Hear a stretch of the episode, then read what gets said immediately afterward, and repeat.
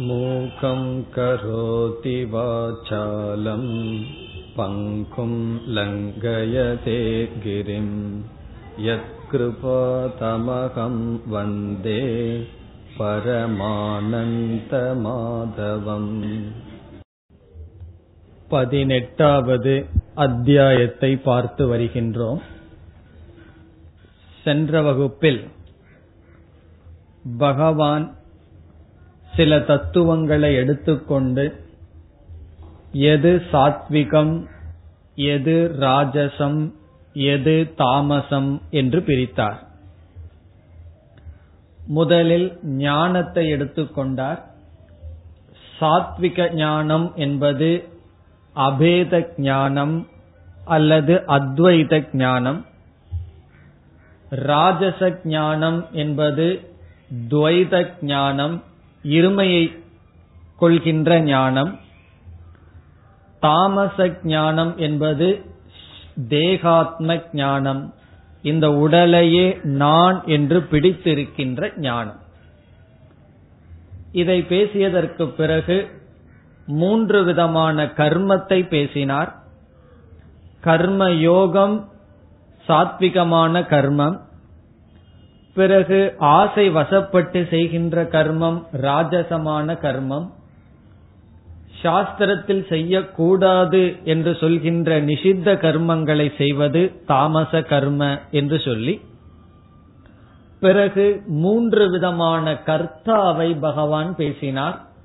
சாத்விகமான கர்த்தாயார் ராஜசமான கர்த்தாயார் தாமசமான கர்த்தாயார் என்று பேசினார்.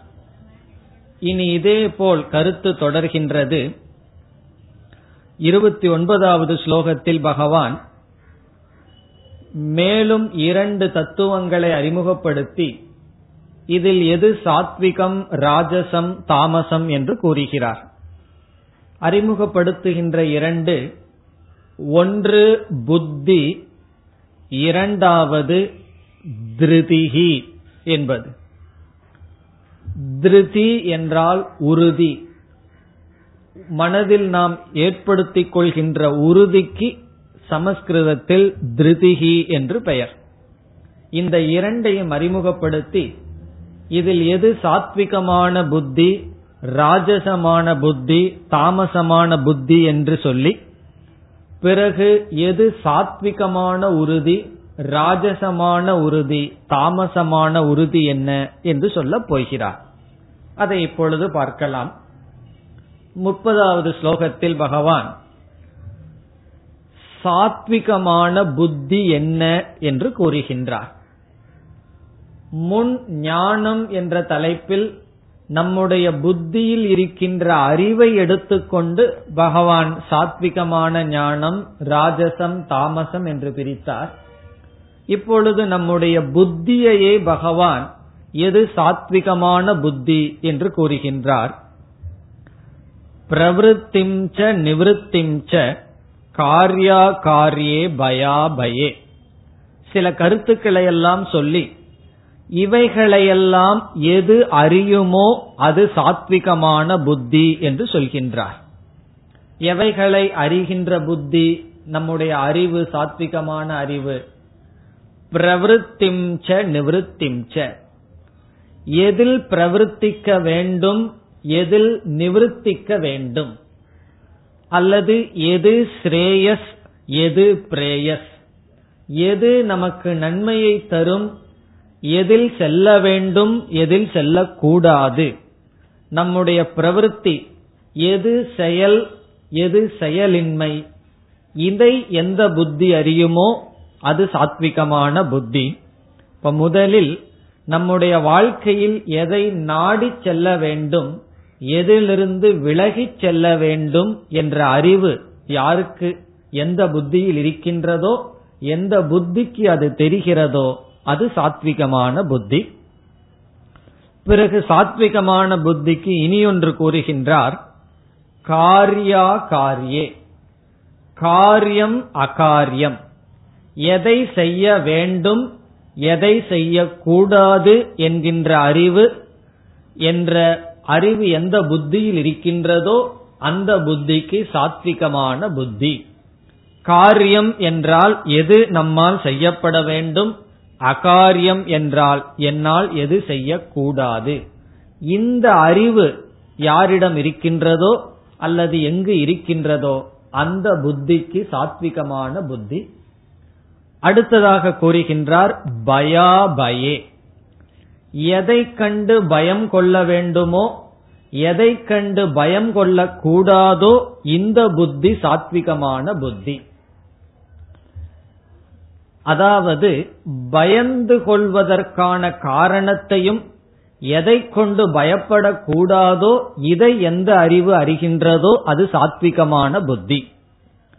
நம்முடைய அனுபவத்தில் பார்த்தால் எதை கண்டு பயம் கொள்ள வேண்டுமோ அதை கண்டு பயம் கொள்ள மாட்டோம். எதை கண்டு பயம் கொள்ளக்கூடாதோ அதை கண்டு பயம் கொள்வோம். இப்ப இறைவனை குறித்து பயம் கொள்ளக்கூடாது. இப்ப பகவானுக்கு பூஜை பண்ணிட்டு இருக்கோம் சில தெரியாமல் சில தவறுகள் நடந்து விடுகின்றது. பிறகு நமக்கு என்ன பயம்? கடவுள் நமக்கு கஷ்டத்தை கொடுத்து விடுவாரா என்று பகவானை குறித்து பயப்படுகின்றோம். அது என்னன்னா சாத்விக புத்தி அல்ல. எதை கண்டு பயம் கொள்ள வேண்டுமோ எதை கண்டு பயம் கொள்ளக்கூடாதோ இது சரியாக இருந்தால் அது சாத்விகமான புத்தி. ஒரு குழந்தை கையில கத்திய கொடுத்தோம் அப்படின்னா அல்லது ஒரு பாம்பு இருந்ததுன்னு வச்சுக்கோமே பச்சை குழந்தை அது அதை கண்டு பயப்படாது. காரணம் அதற்குள் இருக்கின்ற விஷத்தை அது அறியாது. இப்ப எது நமக்கு தீங்கு செய்யுமோ அதை கண்டு அஞ்சி செல்வது தவறு கிடையாது. ஆகவே சாதகராக இருக்கின்ற நிலையில் பயப்பட வேண்டிய விஷயத்தில் பயப்பட வேண்டும். பயப்படக்கூடாத விஷயத்தில் பயப்படக்கூடாது. ஆகவே பயத்துக்கும் அபயத்துக்கும் என்ன காரணம் என்று சரியாக அறிகின்ற புத்தியானது சாத்விகமான புத்தி. இப்ப மது அருந்துதல் முதலியவைகள் இருக்கின்றன. இதை கண்டு பயப்படணுமா பயப்படக்கூடாதா? இப்படிப்பட்ட பொருள்கள் அல்லது நம்மை தவறான வழியில் எடுத்துச் செல்கின்ற மனிதர்கள் நண்பர்கள் இவர்களையெல்லாம் பாம்பை விட நாம் பயந்து ஒதுங்க வேண்டிய மனிதர்கள். இவர்களிடம் நாம அபயமா இருக்கோம் பயமில்லாம பழகிறோம். ஆனா கடவுளை கண்டு பயந்துக்கிறது நல்லவர்களை கண்டு பயந்து ஓடுவது இது எப்படின்னா இது விபரீதமான புத்தி. ஆகவே எதை கண்டு பயப்பட வேண்டும் எதை கண்டு பயந்து ஒதுங்க வேண்டும் எதை கண்டு பயப்படக்கூடாது என்கின்ற அறிவு சாத்விகமான அறிவு. பிறகு இனி ஒன்று சொல்கின்றார் பந்தம் மோக்ஷம் ச யாவேதி. எது பந்தத்திற்கு காரணம் எது மோக்ஷத்திற்கு காரணம் என்று அறிகின்ற புத்தி சாத்விகமான புத்தி. இப்ப நமக்கு நம்முடைய பந்தத்துக்கு எது காரணம்? நமக்கு மோக்ஷத்தை கொடுப்பதற்கு எது காரணம்? இதை அறிகின்ற அறிவானது சாத்விகமானது. புத்தி சாபார்த்த சாத்விகி. இப்ப சாத்விகமான புத்தி என்றால் எதில் பிரவர்த்திக்க வேண்டும் எதில் நிவர்த்திக்க வேண்டும் அல்லது வாழ்க்கையில் எது நம்முடைய லட்சியம் எது நம்முடைய லட்சியம் அல்ல என்று தெரிகின்ற அறிவு நாம் எதை செய்ய வேண்டும் எதை செய்யக்கூடாது என்கின்ற அறிவு எதை கண்டு பயம் கொள்ள வேண்டும் எதை கண்டு பயம் கொள்ளக்கூடாது எது நம்முடைய பந்தத்திற்கு காரணம் எது மோட்சத்துக்கு காரணம். இந்த அறிவு யாருடைய மனதில் அதாவது புத்தியில் இருக்கின்றதோ அவர்களுடைய புத்தியை பகவான் சாத்விகமான புத்தி என்று அழைக்கின்றார். இனி ராஜசமான புத்தி என்றால் என்ன? அதை அடுத்த ஸ்லோகத்தில் கூறுகின்றார். எந்த ஒரு அறிவானது நிச்சயமில்லாமல் சந்தேகத்துடன் கூடியதாக இருக்கின்றதோ அந்த புத்தியானது ராஜசமான புத்தி. எதில் சந்தேகம்? தர்மம் அதர்மம் ச. எது தர்மம் எது அதர்மம் என்ற விஷயத்தில் காரியம் அகாரியமேவச்ச எதை செய்ய வேண்டும் எதை செய்யக்கூடாது என்கின்ற விஷயத்தில் எது சரி எது தவறு என்ற விஷயத்தில் எது செய்ய வேண்டும் எதை செய்யக்கூடாது என்ற விஷயத்தில் அயதாவத் பிரஜானாதி சரியாக புரிந்து கொள்ளாத புத்தி அல்லது சந்தேகத்துடன் இருக்கின்ற புத்தியானது ராஜசமான புத்தி என்று பகவான் கூறுகின்றார். பிறகு எது தாமசமான புத்தி? தாமசமான புத்தி என்பது எதை விபரீதமாக புரிந்து கொள்ளுமோ அது தாமசமான புத்தி. தர்மத்தை அதர்மமாக புரிந்து கொள்ளுதல் அதர்மத்தை தர்மமாக புரிந்து கொண்டால் அது தாமசமான புத்தி. சாத்விகமான புத்தியில எது சரியோ அதை அப்படியே புரிந்து கொள்ளுதல் ராஜசமான புத்தியில் அது சரியா தவறா என்று தெரியாமல் சந்தேகத்துடன் குழம்பி இருத்தல் தாமசமான புத்தி என்பது தவறான ஒரு கருத்தை எடுத்துக்கொண்டு அதுதான் சரி என்று புரிந்து கொள்ளுதல். அதுல ரொம்ப உறுதியாக இருத்தல். இப்ப கயிறு இருக்கின்றது அதை கயிற்றாவே பார்த்தா சாத்விகமான புத்தி. அது கயிறா பாம்பான்னு சந்தேகப்பட்டு பார்த்தா ராஜசமான புத்தி. அது பாம்புதான் உறுதியாக இருந்தால் அது தாமசமான புத்தி. இந்த தவறான கொள்கையில் சிலர் உறுதியை அடைந்து விடுவார்கள். சரியான கொள்கையை விட்டு விடுவதில் உறுதியாக இருப்பார்கள். இப்ப அர்ஜுனனுக்கு என்ன நிலை வந்தது ஆரம்பத்தில்? எது தன்னுடைய தர்மமோ அதை அதர்மமாக நினைத்தான். எது அதர்மமோ அதை அவன் தர்மமாக நினைத்தான். அப்ப அவனுக்கு என்ன புத்தி வந்தது என்றால் தாமசமான புத்தி வந்தது. பிறகு அவனுடைய புத்தி எப்படி முன்னேறியது?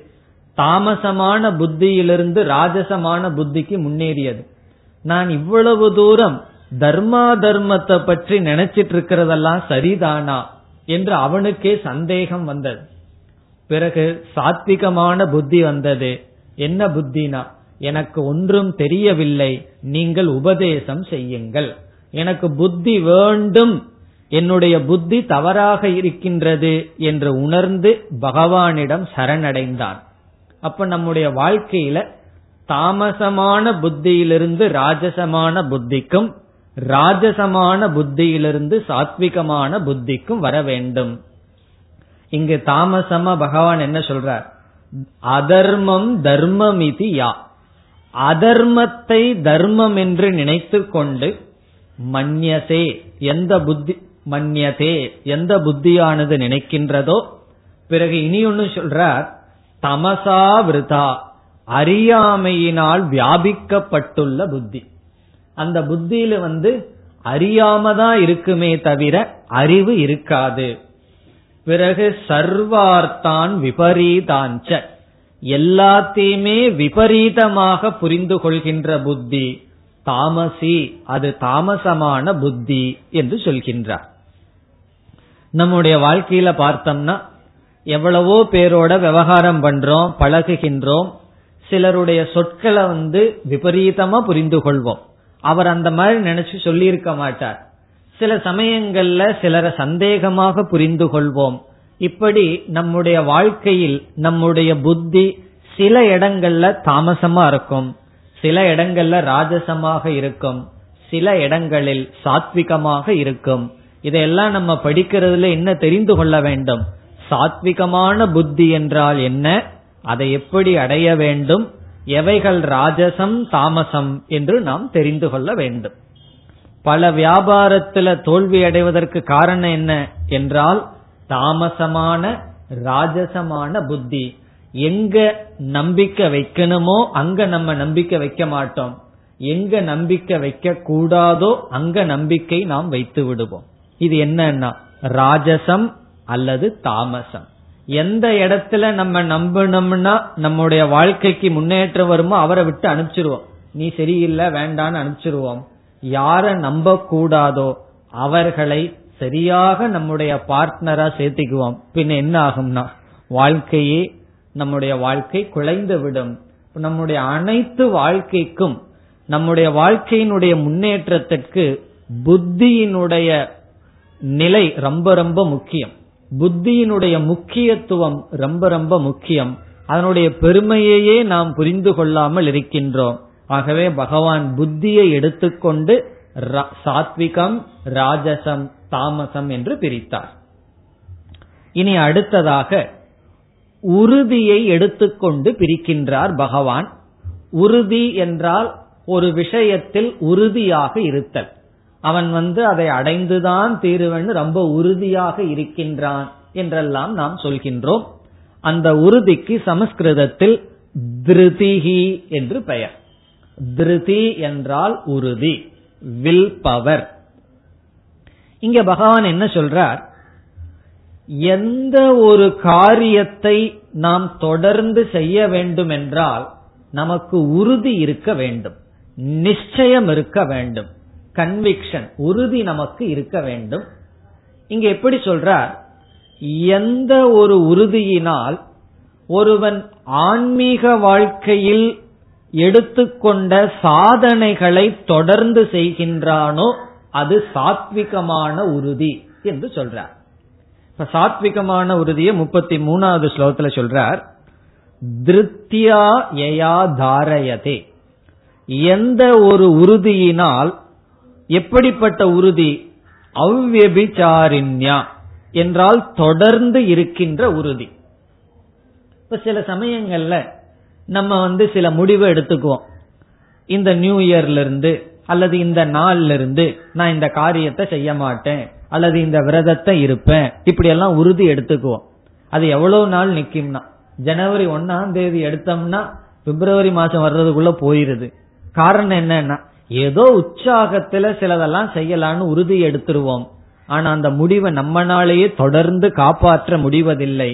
இங்க சொல்றார் பகவான் எந்த ஒரு முடிவினால் ஒருவனுடைய மன பிராண இந்திரிய செயல்களை. இப்ப இதை நான் படித்து முடிப்பேன். இதை நான் எழுதி முடிப்பேன். இப்படி எத்தனையோ விதமான உறுதி மனதில் எடுத்துக்குவோம்.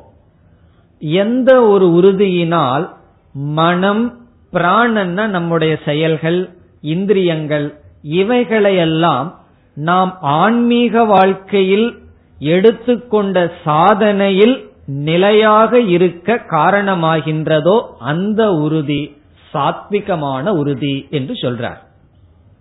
எந்த ஒரு காரியத்தை செய்தாலும் உறுதி மனதில் வரலினா செய்வோம் கொஞ்ச நாள் செய்து விடுவோம் பிறகு அப்படியே போய்விடும்.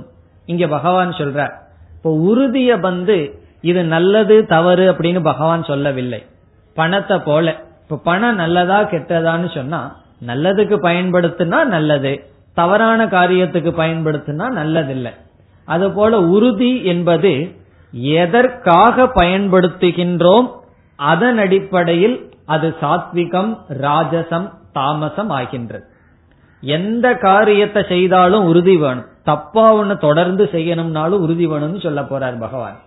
இப்ப முதலில் நம்முடைய ஆன்மீக வாழ்க்கையில் நாம் செய்கின்ற சாதனைகளை தொடர்ந்து செய்ய எந்த ஒரு உறுதி நமக்கு துணையாக இருக்கின்றதோ அந்த உறுதி சாத்விகமான உறுதி. பிறகு எது ராஜசமான உறுதி? அதை சொல்கின்றார் யயா தர்ம காமார்த்தான். எந்த ஒரு உறுதியினால் ஒருவன் பொருளை சம்பாதிக்க காரணமாக இருக்கின்றதோ?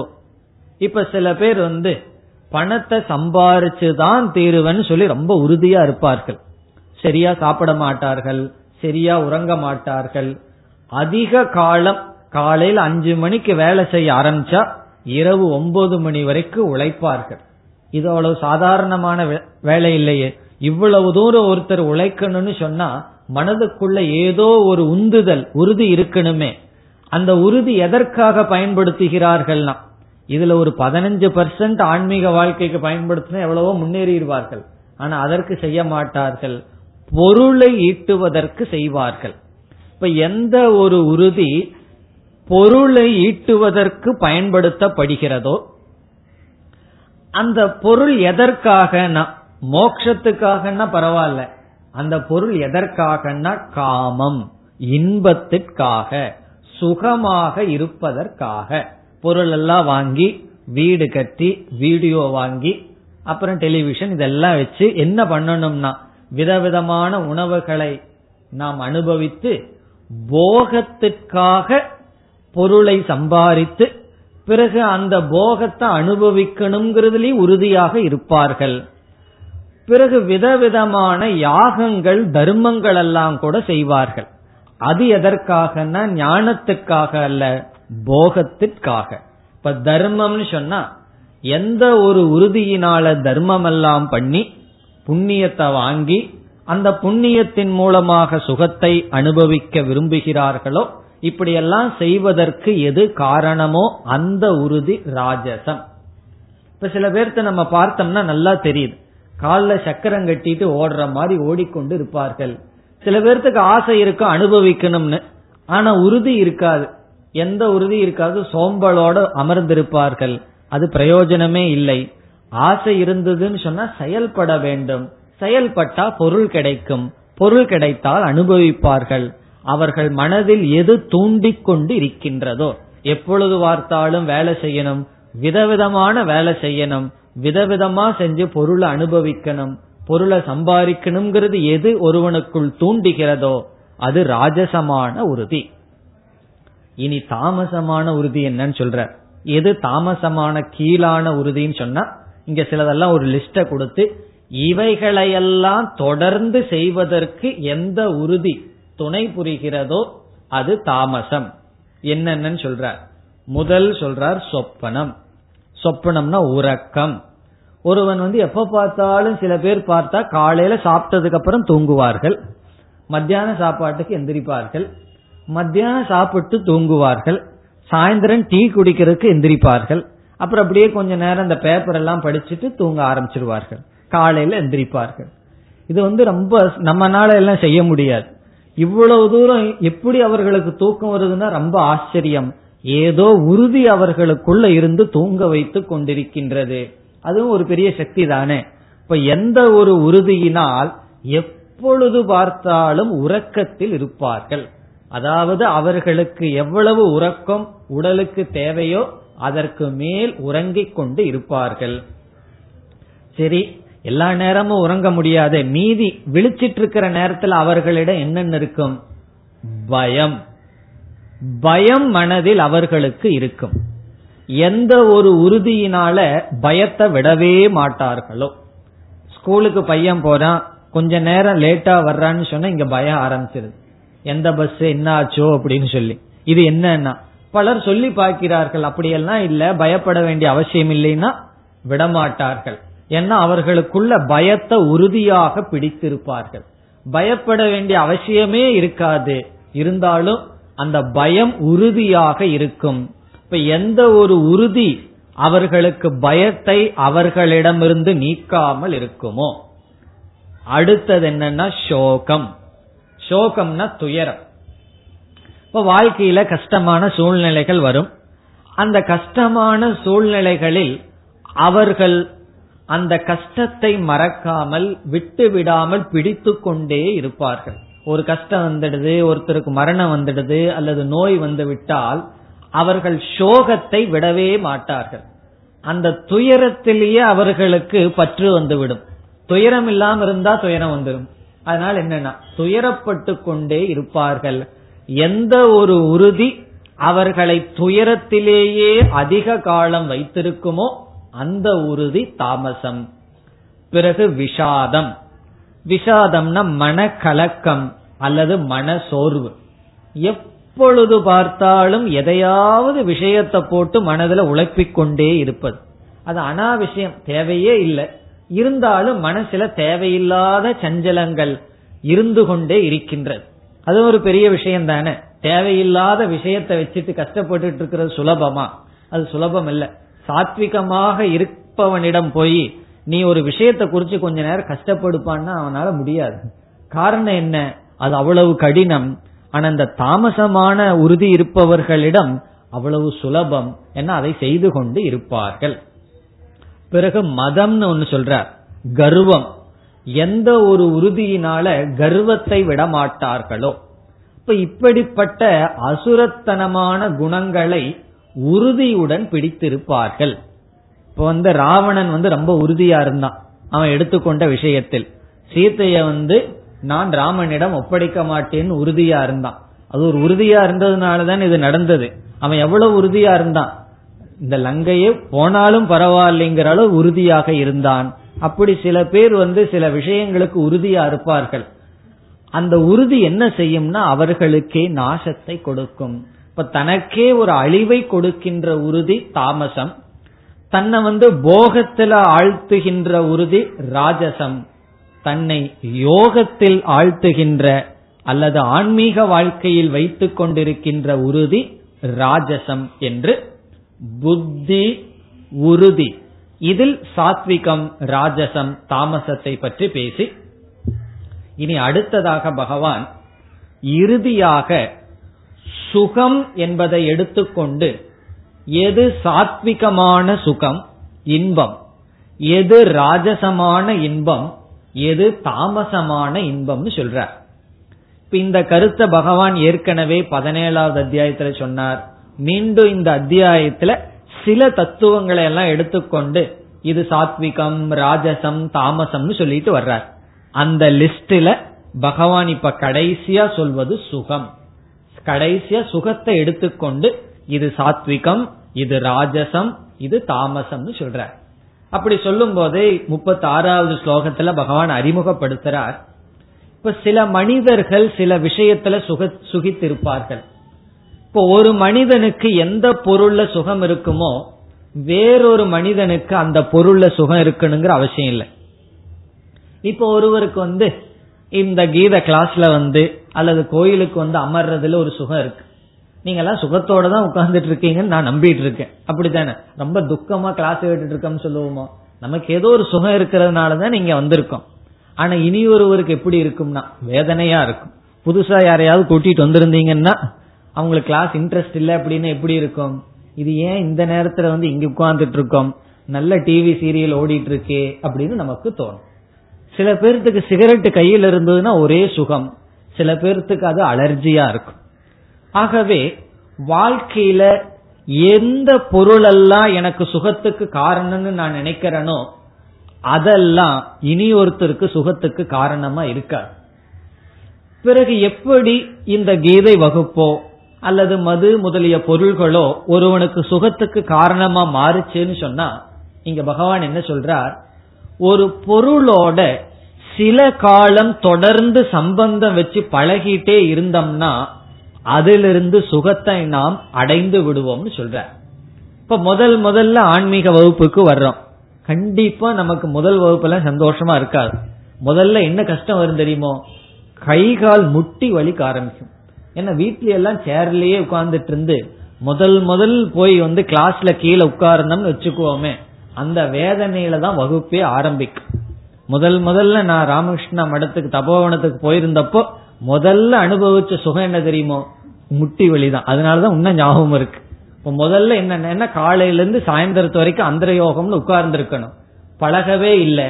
எப்படி இருக்குன்னா ஏதோ ஒரு கத்தியை எடுத்து குத்துறது போல ஒரு பெயின் இருக்கும். இப்போ ஒரு மணி நேரம் வந்துட்டு போனா தெரியாது. ஆனா தொடர்ந்து இருந்தால் அந்த கஷ்டம் இருக்கும். இப்ப ஆரம்பத்துல எப்படி இருக்கும்னு சொன்னா ஒரு ஒரு ஒரு பொருளோடு சம்பந்தம் வச்சோம்னா அது சுகமா இருக்காது. பிறகு பகவான் சொல்றார் அபியாசாத். அதை தொடர்ந்து கேட்க கேட்க அதில் ஒரு சுவையை நாம் பெறுவோம். அதே போல முதல்ல நல்ல விஷயத்துக்கு இதுதான் தவறான விஷயத்துக்கு இதுதான். முதல்ல சூதாடுறதோ அல்லது சிகரெட் குடிக்கிறதோ முதல்ல குடிச்சான்னா இருமிட்டு கிடப்பான்.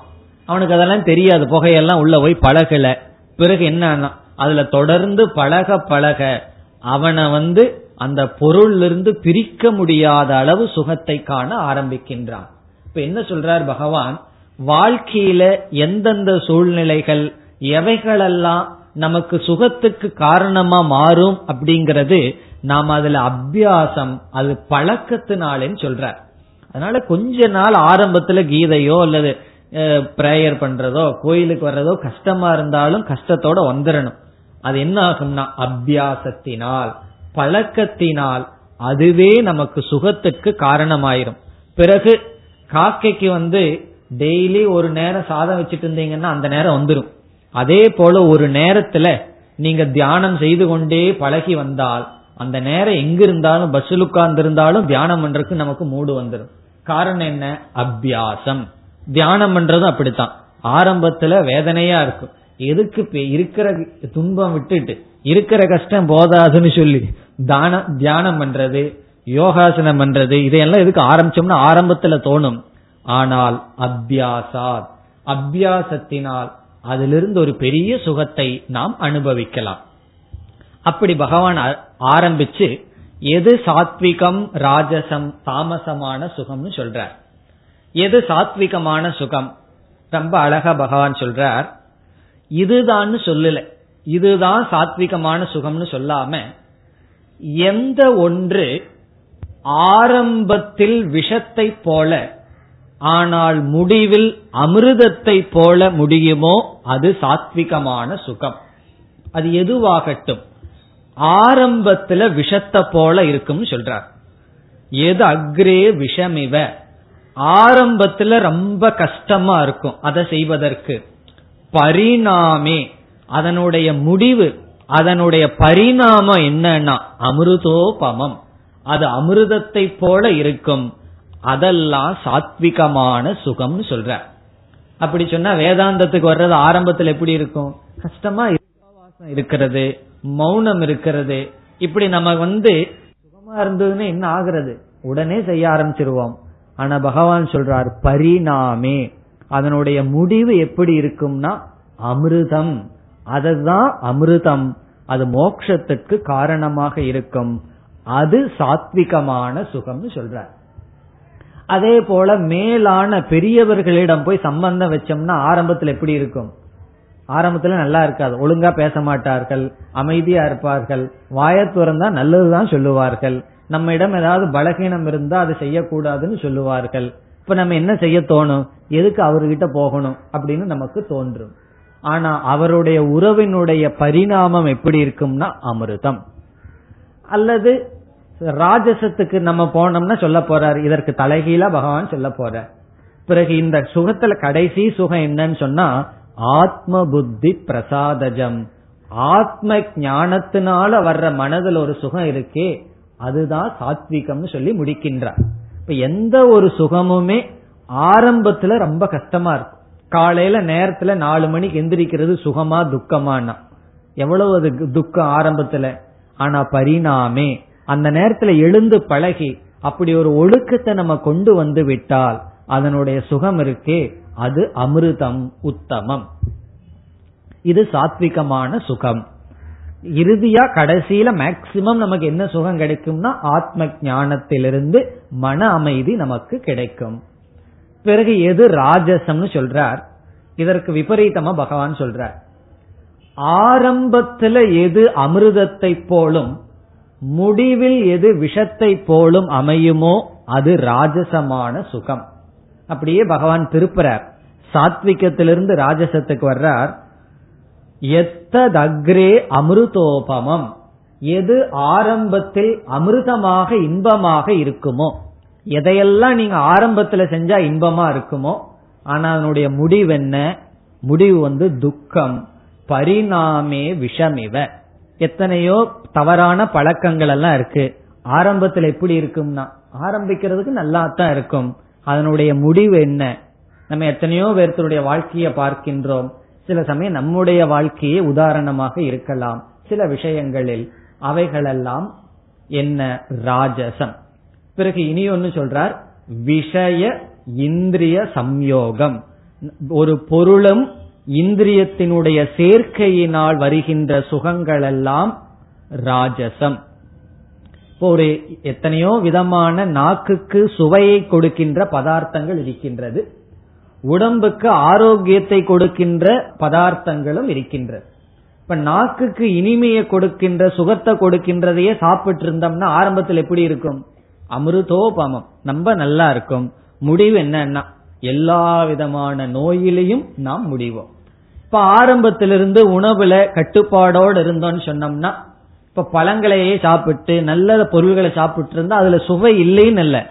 அதுக்குள்ள சுவையை கண்டுபிடிக்கிறது கொஞ்சம் நாள் ஆகும் இந்த மிளகா பஜ்ஜி சாப்பிட்டு வர்ற சுகத்துக்கும் அல்லது ஒழுங்கா சாப்பிடுற சாப்பாட்டுக்கு சுகத்துக்கு வித்தியாசம் இருக்கே.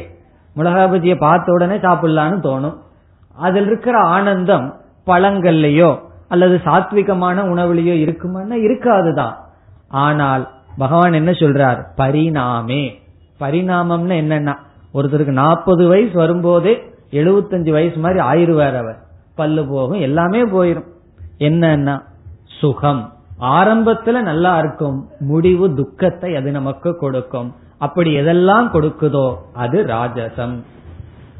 பிறகு தாமசம்னா என்னன்னா சிலதெல்லாம் சொல்றார் இதிலிருந்து வர்ற சுகம் எல்லாம் தாமசம்.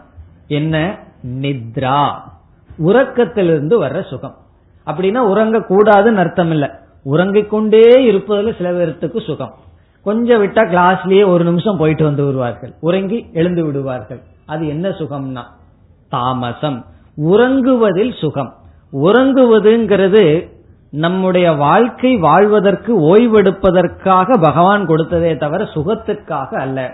அதனால் அவர்கள் வந்து எதை கவனமா இருப்பார்கள் தெரியுமோ? அந்த உறங்குற இடத்தை தான் முக்கியமா பார்த்து கொள்வார்கள் அதனாலதான் இப்ப யாராவது வீடு வாங்கினாலோ வித்தாலோ எவ்வளவு பெட்ரூம்னு தான் பேசுவார்கள். இது ரெண்டு பெட்ரூம் ரூமா இல்ல மூணு பெட்ரூம் ரூமா எவ்வளவு பூஜை அறைன்னு யாரு பேசுறா? பூஜை அறையெல்லாம் படிக்கட்டு கீழே வச்சிடறோம். பகவானுக்கு நம்ம கொடுக்கற இடம் அதுதான். அல்லது கிச்சன்ல ஒரு செல்ஃபை வச்சு இதுதான் உனக்கு இடம்னு சொல்லி கொடுத்துட்றோம். நம்ம எதுக்கு முக்கியத்துவம் கொடுக்கறோம்? வீட்டுல போய் பாருங்க. உறங்குற அறைக்கு தான் முக்கியத்துவம் கொடுப்போம்.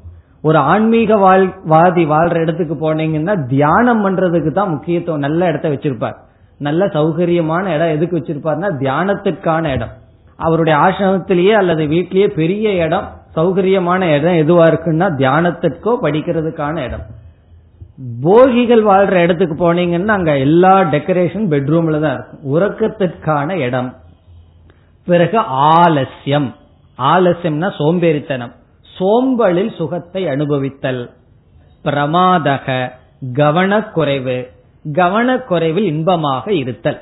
இப்ப சில பேர் சாப்பிடுவார்கள் சாப்பிட்டது அப்படியே வச்சிடுறது. அதை அதை வந்து சுத்தம் பண்றதும் கூட இல்லை. அதுல ஒரு சுகம். சில பேர்த்தினால அப்படி இருக்க முடியாது. அப்படி எல்லா விஷயத்திலும் கவனக்குறைவாக அசுத்தமாக இருப்பதிலேயே சுகம். சுத்தமா இருந்ததுன்னு சொன்னா அவர்களுக்கு நல்லா இருக்காது. உடனே போய் களைச்சு அசுத்தப்படுத்தினா தான் அங்க அவர்களால் அமர முடியும். அப்படி ஒரு சில பேர்த்தினால அப்படி இல்லை. ஒரு இடம் அசுத்தமா இருந்ததுன்னா அவர்களால இருக்க முடியாது. அது சாத்விகமான புத்தி. பிறகு தாமசமானதுன்னா அசுத்தம் உறக்கம் சோம்பல் பிறகு மோகம். எப்பொழுதும் மோகத்திற்குள் உட்பட்டு இருப்பது. இவைகளெல்லாம் ஆரம்பத்திலேயும் முடிவிலையும் சுகம் இருக்கிற மாதிரி தெரியும். ஆனால் இவைகளெல்லாம் தாமசமான சுகம் என்று சொல்கின்றார்.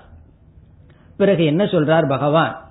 எத்தனையோ கருத்துக்களை எல்லாம் எடுத்துக்கொண்டு இது சாத்விகம் ராஜசம் தாமசம் எல்லாம் சொல்லப்பட்டது. இறுதியாக பகவான் என்ன முடிவு செய்கின்றார்? இந்த உலகத்துல சத்வரஜஸ் தமோ குணத்துக்கு அப்பாற்பட்ட பொருள்களோ ஜீவராசிகளோ கிடையாது. எதை வேண்டுமானாலும் எடுத்துக்கொண்டு இந்த மூணுல ஏதோ ஒன்னா நம்ம பேசலாம். இது சத்துவம் இது ரஜஸ் இது தமஸ்னு பேசலாம். இங்கு சிலதை எடுத்துக்கொண்டார் பகவான். எதற்குன்னு சொன்னா சத்துவத்துக்கு செல்ல ரஜஸ் தமசிலிருந்து நாம் விடுதலை அடைய உதாரணமாக சொல்லி முடித்தார். இனி அடுத்த கருத்து பகவான் வருவது பிராமணன் கத்திரியன் வைசியன் சூத்ரன் சொல்லி நான்கு விதமான ஜாதிகள் சாஸ்திரத்தில் பேசப்படுகிறது. எதனுடைய அடிப்படையில் பேசப்படுகிறது என்றால் அவர்களுடைய குணத்தினுடைய அடிப்படையில் பேசப்படுகிறது. இங்க என்ன சொல்றார் பகவான்? இப்படிப்பட்ட குணத்தை பிராமணன் இப்படிப்பட்ட குணத்தை உடையவன் சொல்லல பகவான். இப்படிப்பட்ட குணத்தை உடையவன் பிராமணன் சொல்றார். நம்ம வந்து இவன் பிராமணன் இவனுக்கு இப்படிப்பட்ட குணம் இருக்கும் என்று சொல்வோம். இங்க பகவான் அப்படி சொல்லல. இப்படிப்பட்ட குணம் இருந்தால் அவன் பிராமணன்.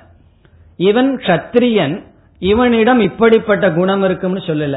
இப்படிப்பட்ட குணங்கள் இருந்தால் அவனை கத்திரியன் என்று சொல்லலாம் என்று குணத்தின் அடிப்படையில் அதை இங்க பகவான் ஸ்வபாவம்ங்கிற வார்த்தையில பயன்படுத்துறார்.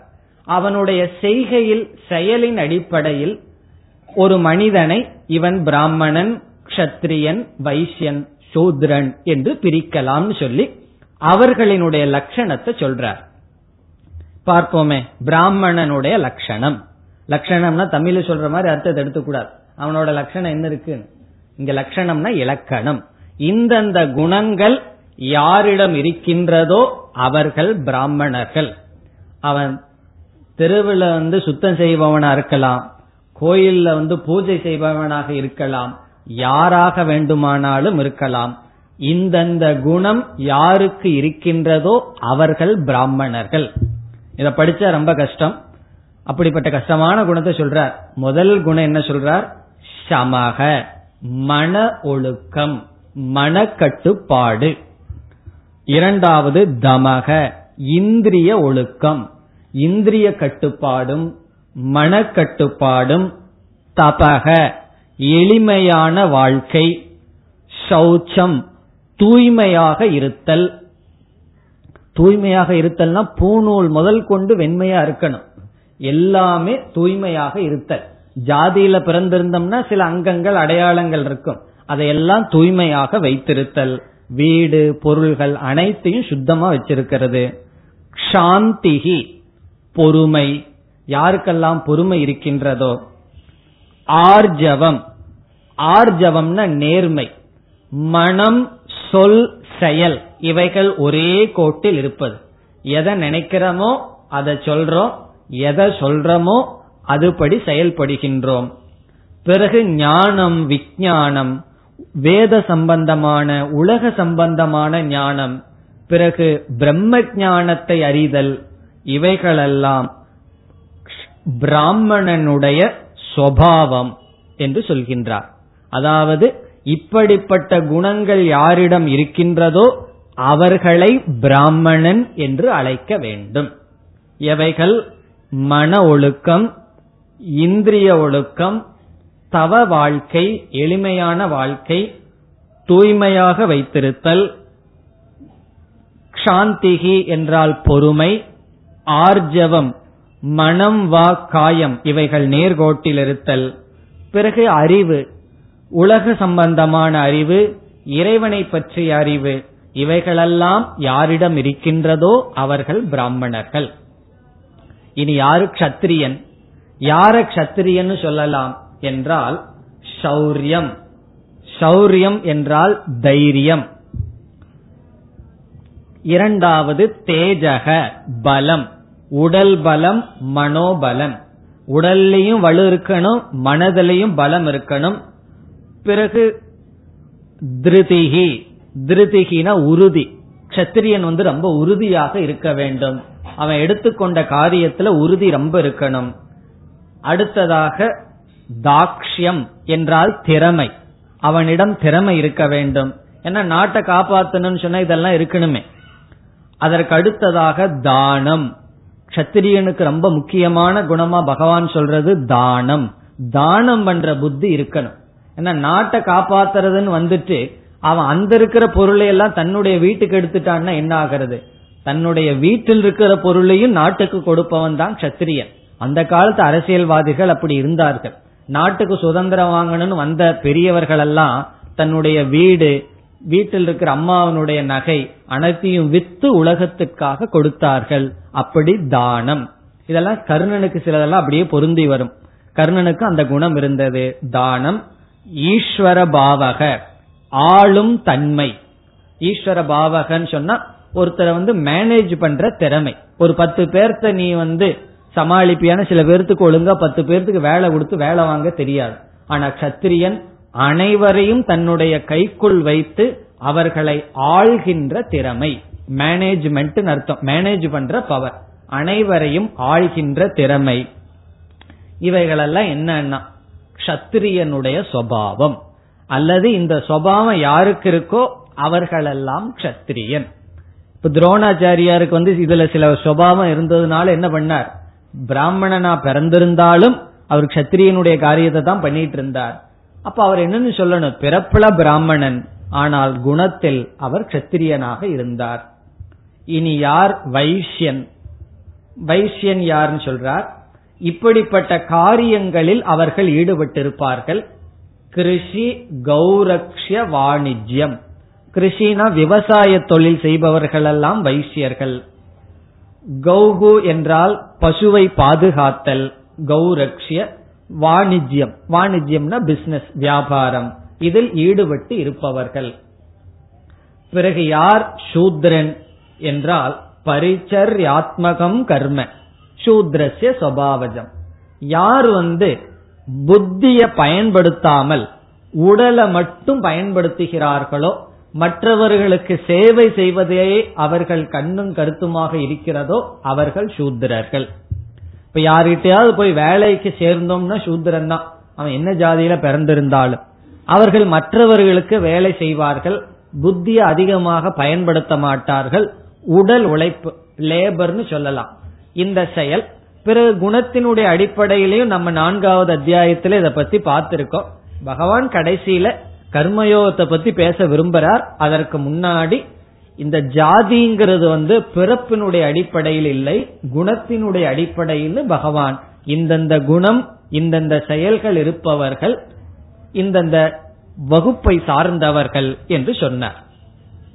இனி அடுத்ததாக பகவான் வருகின்ற கருத்து கர்ம யோகத்துக்கு வருகின்றார்.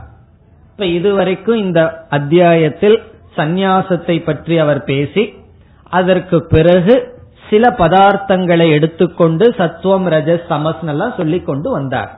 இனி அடுத்த சில ஸ்லோகங்களில் நாற்பத்தி ஐந்தாவது ஸ்லோகத்திலிருந்து நாற்பத்தி எட்டாவது ஸ்லோகம் வரை பகவான் கர்ம யோகத்தினுடைய சாரத்தை சொல்றார்.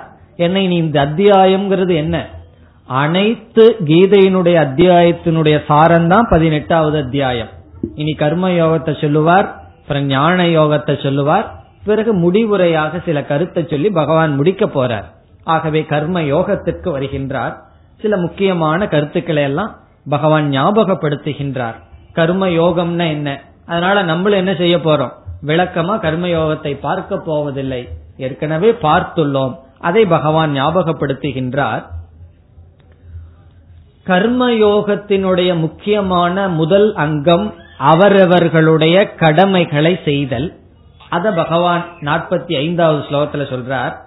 சுவே சுவே கர்மணி அபிரதக. அவரவர்களுக்கு உரித்த கடமையில் இருந்து கொண்டு சித்திம் லபதே.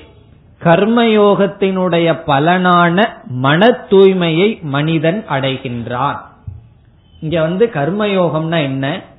அவரவர்களுக்கு சுவாவமா என்ன கடமைகள் சூழ்நிலைகள் அமைந்துள்ளதோ அவைகளை செய்து அதனால் சித்திங்கிற சொல்லுக்கு இங்க பொருள் சம்சித்தின்னு ஒரு வார்த்தையை பயன்படுத்துறார். அது மன தூய்மையை அடைகிறார்கள். பிறகு பகவானே சொல்றார் எப்படி மன தூய்மையை அடைகிறார்கள் நான் சொல்கிறேன்னு சொல்லி நாற்பத்தி ஆறாவது ஸ்லோகத்துல சொல்றார் பகவானுக்கு இறைவனுக்கு கர்ம யோகிகள் தன்னுடைய கடமைகளை செய்வதே பூஜையாக செய்கிறார்கள் சொல்றார். இந்த நாற்பத்தி ஆறாவது ஸ்லோகம் பிரசித்தமான ஸ்லோகம். கர்மயோகத்துக்கு ஒரு முக்கியமான ஸ்லோகம். எத பிரவருத்திர் பூதானாம் ஈஸ்வரனுடைய லட்சணத்தை சொல்றார். எவரிடமிருந்து இந்த உயிர்களினுடைய உற்பத்தி வந்ததோ எவர்கள் எந்த இறைவனால் அனைத்தும் காக்கப்பட்டு வந்ததோ அந்த இறைவனை அபியர்ச்சிய வணங்குகிறார்கள். இப்ப இறைவனை கர்மயோகிகள் வணங்குகிறார்கள். எப்படி வணங்குகிறார்கள்? ஒரு புஷ்பத்தை போட்டோ அல்லது அர்ச்சனை பண்ணி வணங்குகிறார்களா? பகவான் சொல்றார் சுவ கர்மனா அவர்கள் கடமையை செய்வதன் மூலமாக. இப்ப சில பேர் சொல்லுவார்கள் நான் பகவானை வழிபடுறதுக்கு நேரமே இல்லை. எனக்கு டியூட்டி ரொம்ப கடமை ரொம்பன்னு சொல்லுவார்கள். இங்க பகவான் சொல்றார் உன்னுடைய கடமையை பகவான் சொன்னபடி கர்மயோகப்படி செய்தால் அதுதான் பூஜை என்று பகவான் சொல்றார்.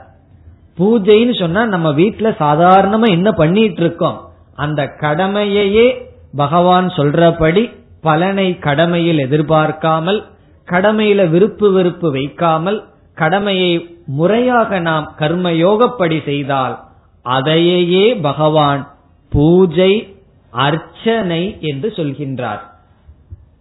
நம்ம அதை செய்யறது கஷ்டப்பட்டுட்டு தான் ஏதோ ஒரு டிக்கெட்டை வாங்கி கோயில்ல வந்து அர்ச்சனை பண்ணிடுறோம். என்ன நினைச்சிடுறோம் நம்ம?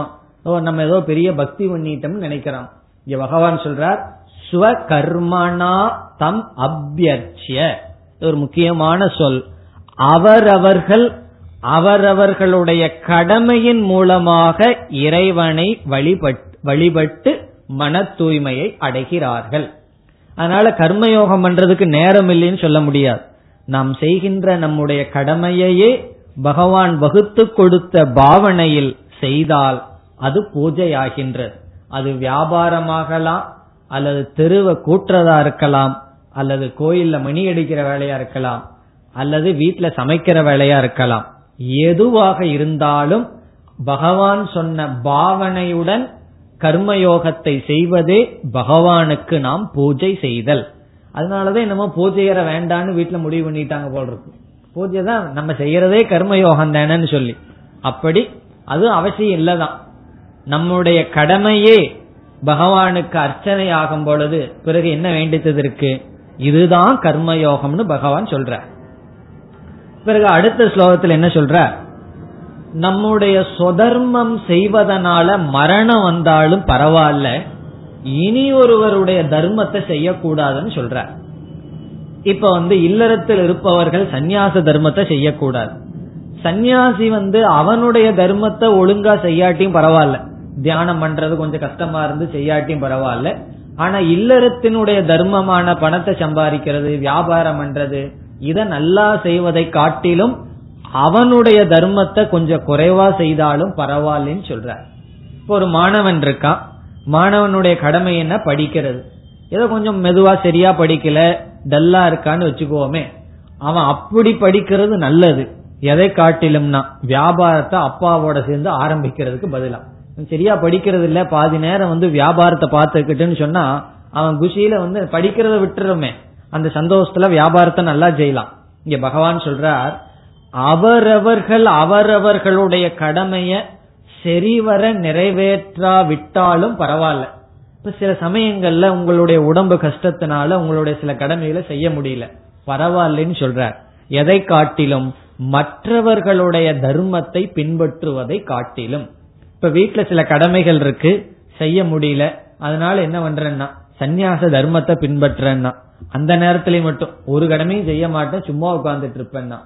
அதை நன்கு செய்வதை விட நம்ம நம்மளுடைய கடமைய சில குறைகள் இருந்தாலும் பரவாயில்லன்னு சொல்ற இப்ப நம்ம கடமைகளை எல்லா நேரத்திலையும் நல்லா செய்து முடிக்க மாட்டோம். பரவாயில்லைன்னு பகவான் வந்து சொல்றார். அதனால அரைகுறையா செய்வன் அர்த்தம் கிடையாது.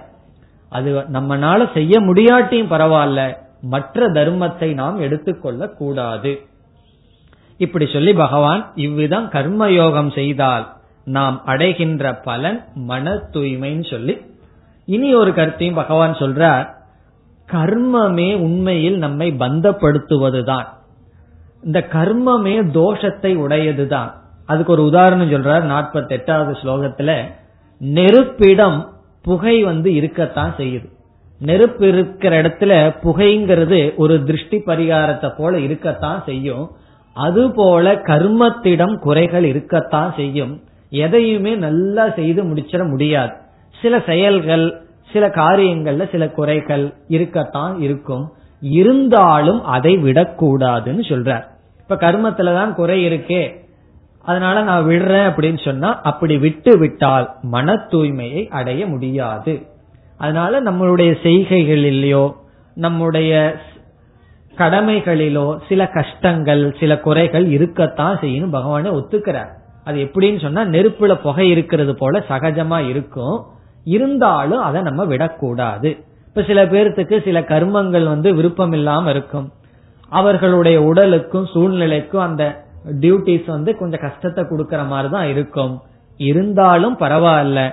அவரவர்கள் அவரவர்களுடைய கடமையை செய்தால்தான் மன தூய்மையை அடைய முடியும். மன தூய்மையை அடைந்தால்தான் மோட்சத்தை அடைய முடியும் சொல்லி நாற்பத்தி எட்டாவது ஸ்லோகத்தில் கர்மயோகத்தோட பகவான் முடிச்சார்.